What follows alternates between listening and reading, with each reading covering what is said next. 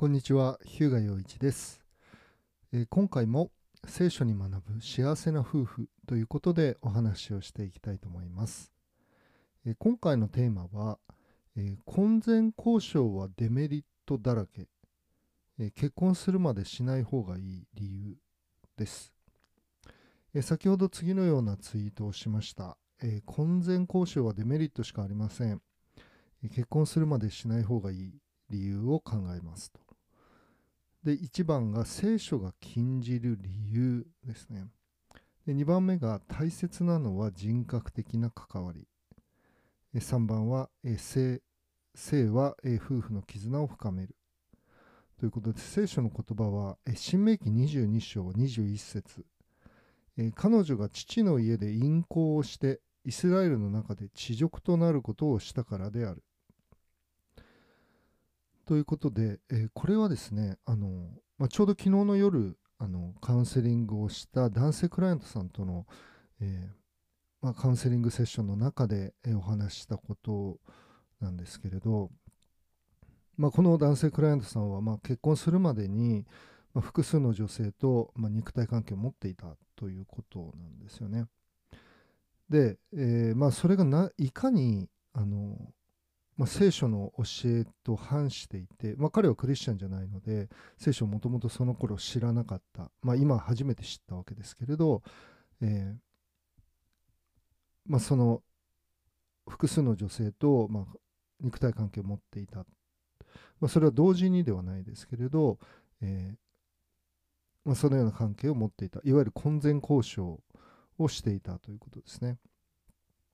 であの、まあ、今の奥さんともあの、まあ、同じように婚前交渉をし、えーまあ、結婚されてから関係が悪化して、まあ、離婚の危機にあの直面しておられるという、まあ、そういう状況ですね。であの、まあ、1番目の聖書が禁じる理由なんですけれどあの聖書が何かをしてはいけないという時にあのその意図は何なのかっていうことなんですけどあの私たちが不幸せになるからだということなんですよね。もう一回言いますね。聖書が何かを禁じる時にそれはその禁じた理由っていうのは禁じている理由っていうのはあのそのことが私たちを不幸せにするからなんです。つまり聖書が、まあ、結婚前に性的な関係を持つことを禁じている理由はあのそれをすると不幸になるということなんですよね。で、えっとそまあ、その理由というのもこれからあの話していきますけれど。あの性的な関係を持つというのはあの聖書はその関係を一体となるというふうに表現してるんですね。つまりあの消すことのできない、まあ、強い結びつきを持ってしまうということなんです。性的な関係を持つということは。であの2番目のあの話ですけど、まあ、大切なのは人間人格的な関わりだということなんですけどあの性的な関係を持った男女っていうのは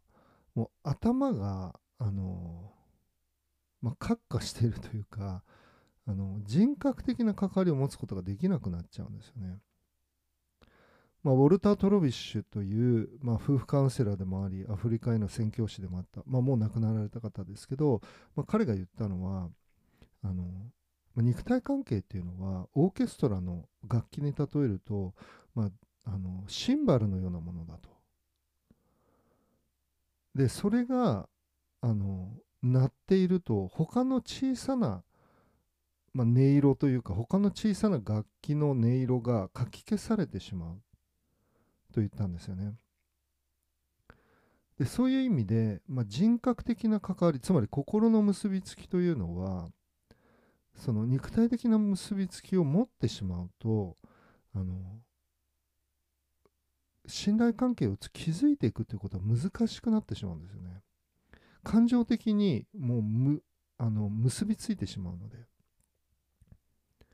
だからその人が本当はどういう人なのかっていうことが分からなくなっちゃうんです。でまあ私のあの離婚回避のまあカウンセリングに来られる方々っていうのは、まあ、ほぼ、えー、と9割方ですね、まあ、婚前交渉をしてから結婚してる人たちなわけです。で当然ですけれど、まあ、肉体関係を結婚前に持つということは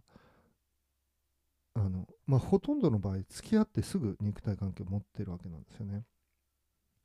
でそうなってしまうとあのお互いの人格的な関わり、まあ、心のつながりっていうことがあのないがしろになってしまうんですよね。で感情的に好きだからって好きだって言って結婚してしまってでその感情が冷めた時もう何も残ってないっていうことなんですよね。でそういう例をたくさん見ているのであの心の関わり、まあ、人格的な関わりというものをまず気づかないといけないんですね結婚する前にでそのためにはあの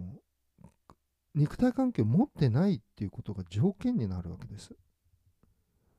まああのシンバルがガンガンって鳴ってたら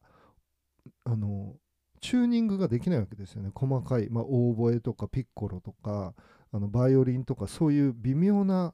心の微妙な移り変わりとかそういったものをチューニング調子を合わせることができないままあの結婚関係に入ってしまうということなんですよね。で3番目に、まあ、性は夫婦の絆を深めるということなんですけれどあの性的な関係というのは神様の祝福なんですね。でそれは一生助け合って許し合って愛し合って生きていくということを約束した、まあ、男性と女性つまり夫婦となった夫と妻となった、えー、男性と女性にだけ許されている祝福なんだということなんですよね。あの別の言い方をすれば、えー、どんなことがあっても死ぬまでお互いに助け合って生きていく愛し合って生きていくという約束をした上で性的な関係を持つということはその2人がその約束を守れるように絆を深める、まあ、力強い結びつきとして、まあ、神様がその約束をした2人に祝福として与えてくださる関係なんだということなんですよね。だからあの聖書がもう本当にあの声を大にしてというかあの結婚するまで純潔を守りなさいと私たちに教えてくれている理由はここにあるわけです。まあ、さっき、えー、彼女が父の家で淫行をしてイスラエルの中で地獄となることをしたからであると書いてありますけど、まあ、この箇所っていうのは結婚した後に婚前交渉をしたことがあるとあの分かったつまりそれが発覚した女性は、まあ、石で撃ち殺さなければならないという新明記に書いてあるその箇所のあの記述なんですねだからそう考えると、まあ、今の日本のあの既婚の女性たちもほとんどこの石うちの刑で殺されちゃうということなんですよね。でそれは理由として彼女が父の家で淫行をしてつまりお父さんの管理下保護下にある状態で結婚してない男性と、まあ、淫行みだらな行いをしたと。でイスラエルの中で地獄となることをしたからである地獄なんですよね。恥ずかしい恥ずかしめを受けるようなことだということですね。でそういう意味であの今の私たちが生きている社会っていうのはあの狂ってるんですよねそういう意味で。でやっちゃいけないことをやってるんです。本来であれば人格的な関わりを持ってから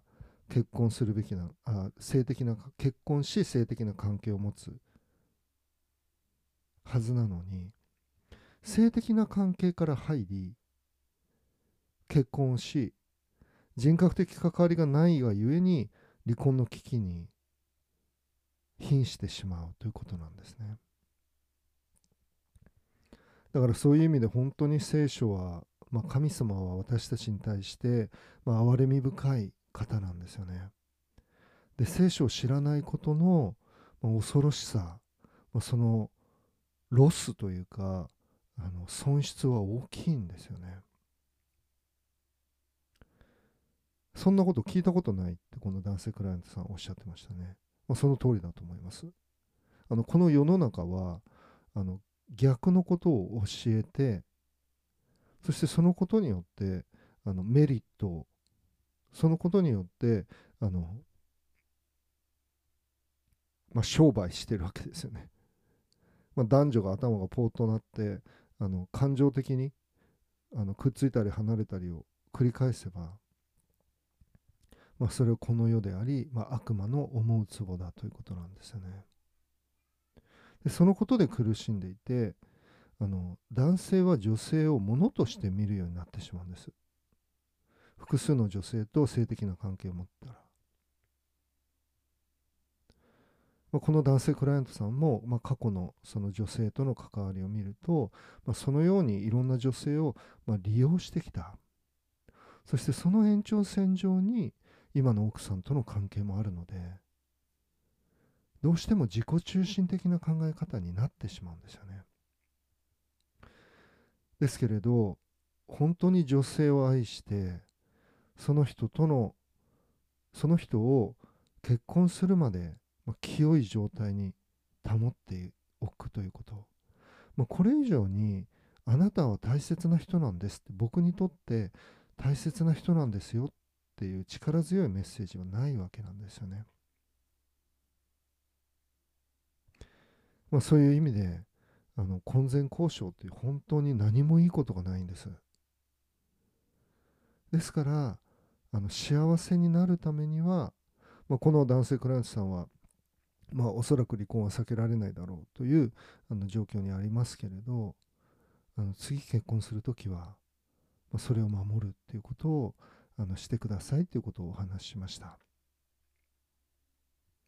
はい。ということで今回は、えー、婚前交渉はデメリットだらけ。結婚するまでしない方が理由、いい理由ということでお話をしました。最後までお聴きくださりありがとうございます。最後に2つのお願いと1つのご案内をさせていただきます。いつも聞いてくださっている方はここからは飛ばしてください。まずこの番組を聞かれて役に立ったな気づきが与えられたと思われた方は、えー、いいねボタンを押してください。そうするとこの番組が同じように困っている方々の目に触れて聞いていただくことができるようになります。ご協力をお願いします。2つ目に今回から今回のように聖書から夫婦関係の修復離婚の回避の知恵をもっと知りたいと思われたら、フォローボタンを押してください。そうすると新しい番組が公開されるたびにお知らせが届くようになります。またこの番組の概要欄に私のウェブサイトや無料の動画講座の案内も載せてあります。ご興味のある方はご覧ください。それでは今日はここまでにしたいと思います。聖書に学ぶ幸せな夫婦。お相手は日向陽一でした。また次回お会いしましょう。ありがとうございました。